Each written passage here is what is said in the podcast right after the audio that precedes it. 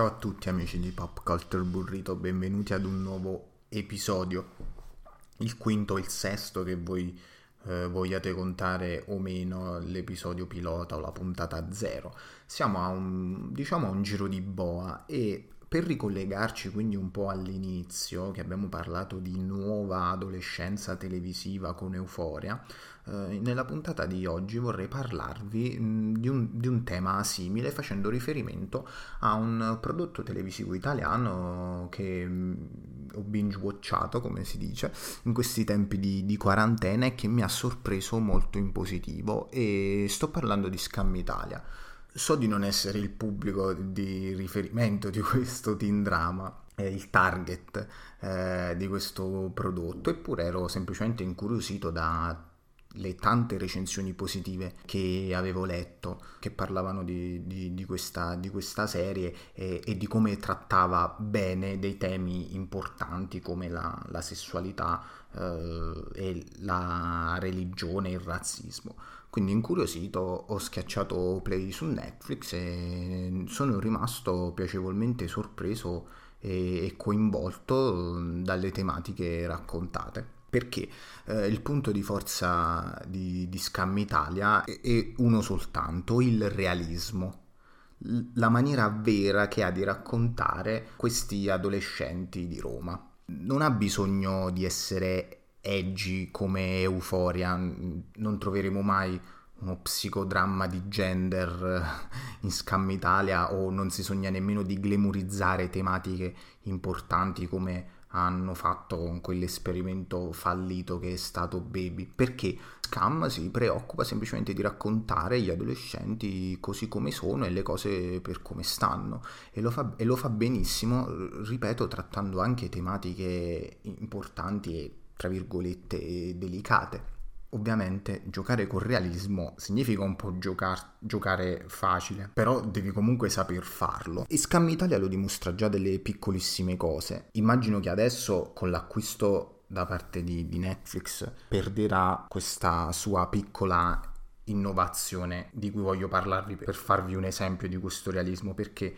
prima dell'arrivo su Netflix gli episodi di Scam Italia erano dei mini episodi e arrivavano nello stesso giorno e nella stessa ora che comparivano nel, nell'episodio, quindi raccontavano quello che volevano raccontare nello stesso momento in cui succedeva. Ed è una piccolezza, certo, però se, se ci riflettiamo il realismo passa anche da queste piccole cose. Ov- ovviamente eh, il, il rilascio in blocco Uh, su Netflix uh, e il binge watching farà perdere per forza di cose questo uh, format che comunque deriva da quello originario e omonimo da cui poi sono stati rifatti tantissimi remake tra cui quello italiano di Scam ma dubito che andrà a minare il realismo vero e proprio uh, di questo racconto adolescenziale. È vero quando si dice che i, i dettagli stanno nelle, nelle, piccole cose, perché si può parlare di realismo fatto bene in scam, anche quando per esempio un personaggio deve fare una ricerca su Google e digita effettivamente sulla tastiera del computer le parole giuste che poi compariranno su, su sul motore di ricerca e che lo porteranno uh, al, al, risultato che stava cercando, a quello effettivo. Al contrario di invece tantissime di quelle, di quelle scene che ci siamo ritrovati a vedere, di tasti premuti a caso, di schermate, di computer che, che richiamano oh, sistemi operativi che non sono mai esistiti né tantomeno immagino esisteranno mai. Quindi anche in queste piccole cose c'è il giusto realismo, ma questo per, farvi, per farvi un esempio banale di quanto comunque ci tengano ad una certa veridicità. Scam Italia, prima di affrontare tematiche importanti come la sessualità e l'omosessualità nella um, seconda stagione, se non sbaglio, il, il suo blocco di partenza alla prima stagione è un normale teen drama anche un po' smielato, un po' pieno di, di cliché anche,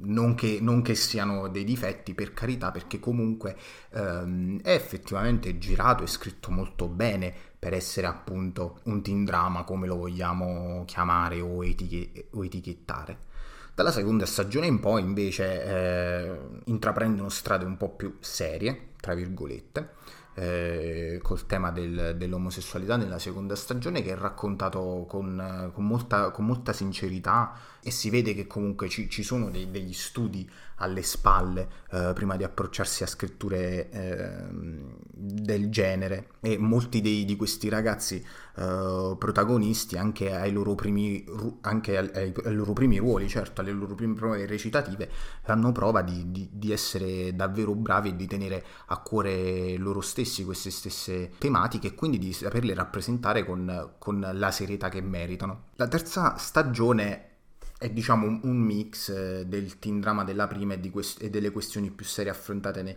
nel, ne- nella seconda e non che questo ovviamente continui ad essere un male, anzi no, è sempre sintomo del processo che, che questo format sta attuando per cercare di trovare la sua uh, strada precisa. Per esempio, secondo me una cosa importantissima che loro hanno, hanno saputo fare nella seconda stagione è uh, non essere caduti nello spettro dell'omofobia in queste narrazioni perché quando uh, il personaggio di Martino confessa ai suoi migliori amici di, di, preferire gli uomini alle donne, eh, non c'è nessuno scatto di, eh, di, ira da parte di questi o, o, non lo so, parvenze di delusioni, come invece sarebbe potuto accadere in qualsiasi altro teen drama, anche americano e, e anche recente, non per forza di vecchia data. Perché quando ci sono queste, questo, questo tipo di rivelazioni in prodotti del genere si rischia sempre di, di, di cadere appunto in questo spettro del, dell'omofobia. Eh, c'è sempre il, il, il pericolo di far ritorcere contro quello che fino a due secondi prima era stato il migliore amico del, del, personaggio omosessuale solo perché appunto è omosessuale, andando a minare anche tutto quello che invece prima eh, poteva essere stata una costruzione anche ben fatta del rapporto tra queste persone, soltanto perché lo scontro tra l'omosessuale e l'omofobo può mandare avanti determinate narrazioni e trame eh, ma invece in Scam Italia gli amici di, di, Martino lo accolgono a braccia aperte, nel senso che per loro non è cambiato nulla. Certo, magari sono sorpresi, c'è un po' di ingenuità nelle domande che fanno, ma è anche qui che si vede questo discorso su, sul, sul, realismo perché le domande ingenue non fanno parte di questo demone dell'omofobia che è presente in alcune narrazioni, ma fanno parte invece di una uh, realtà molto vicina a noi, di una cosa che può semplicemente a, accadere eh, in qualsiasi momento della nostra vita e che sono domande eh, anche lecite alla fine quelle che si pongono gli amici di, di Martino e che non hanno e che non celano nessuna cattiveria eh, nei suoi confronti e secondo me questo è mm, un elemento importantissimo per parlare di come Scam Italia si sia approcciato uh, così bene nel raccontare la veridicità, la realtà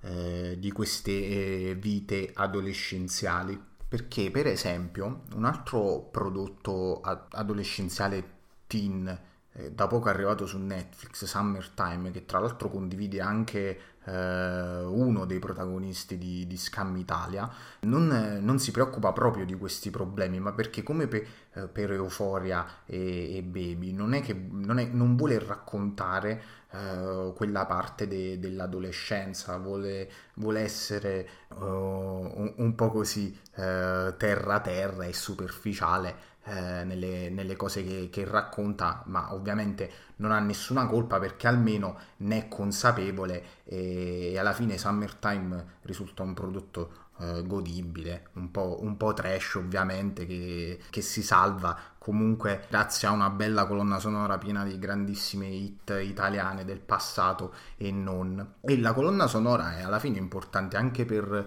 uh, per Scam Italia perché devo dire di essere rimasto molto sorpreso in positivo anche su, sulla scelta di alcuni, di alcuni pezzi e forse questo è alla lunga l'unico punto in comune che potrei trovare con... Uh, euforia, perché comunque non mi azzarderei mai di, di parlare di Scam Italia come um, l'euforia italiano, ma non perché ritenga uno più bello dell'altro o, o, uno più brutto dell'altro, ma semplicemente perché appunto sto facendo, ne sto facendo una questione di obiettivi che si pongono questi racconti. Certo, anche Euforia non, non gioca con, con l'omofobia, anche se lì è un po' più presente questo spettro, così come lo continuo a definire nella, nella, narrazione, perché lì è più un discorso di mascolinità tossica nei confronti del, del personaggio di Hunter Schaefer, anche se alla fine anche lì l'om- l'omosessualità o nel caso di Euphoria la, trans- la, transessualità viene presentata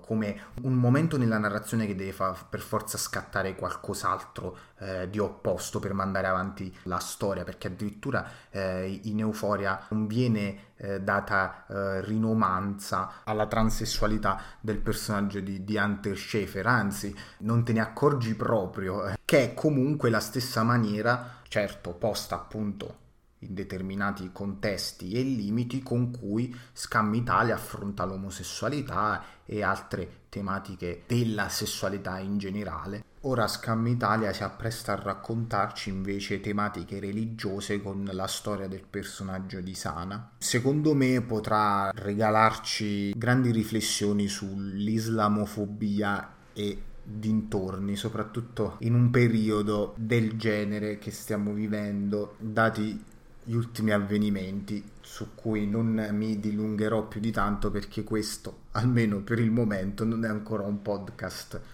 politico e siccome dovrebbe essere un podcast di svago voglio risparmiarvi almeno in questi 10-15 minuti nozioni di politica e invece parlare di quello che ci piace guardare e di quello che non ci piace guardare. Quindi amici, grazie per la vostra attenzione, magari torneremo a parlare più in là di Scam Italia dopo aver visto l'imminente quarta stagione. Prima di salutarvi vi ricordo che sono finalmente su Instagram, quindi followate l'account chiocciola pop trattino in basso burrito per rimanere aggiornati insomma su tutti i prossimi episodi e per, recuper- e per, recuperare anche magari qualche post in più che pubblicherò sul profilo. E detto questo io vi saluto sempre buona quarantena a tutti lavatevi le mani ci becchiamo magari fra i congiunti prossimamente e ci sentiamo a un prossimo episodio. Ciao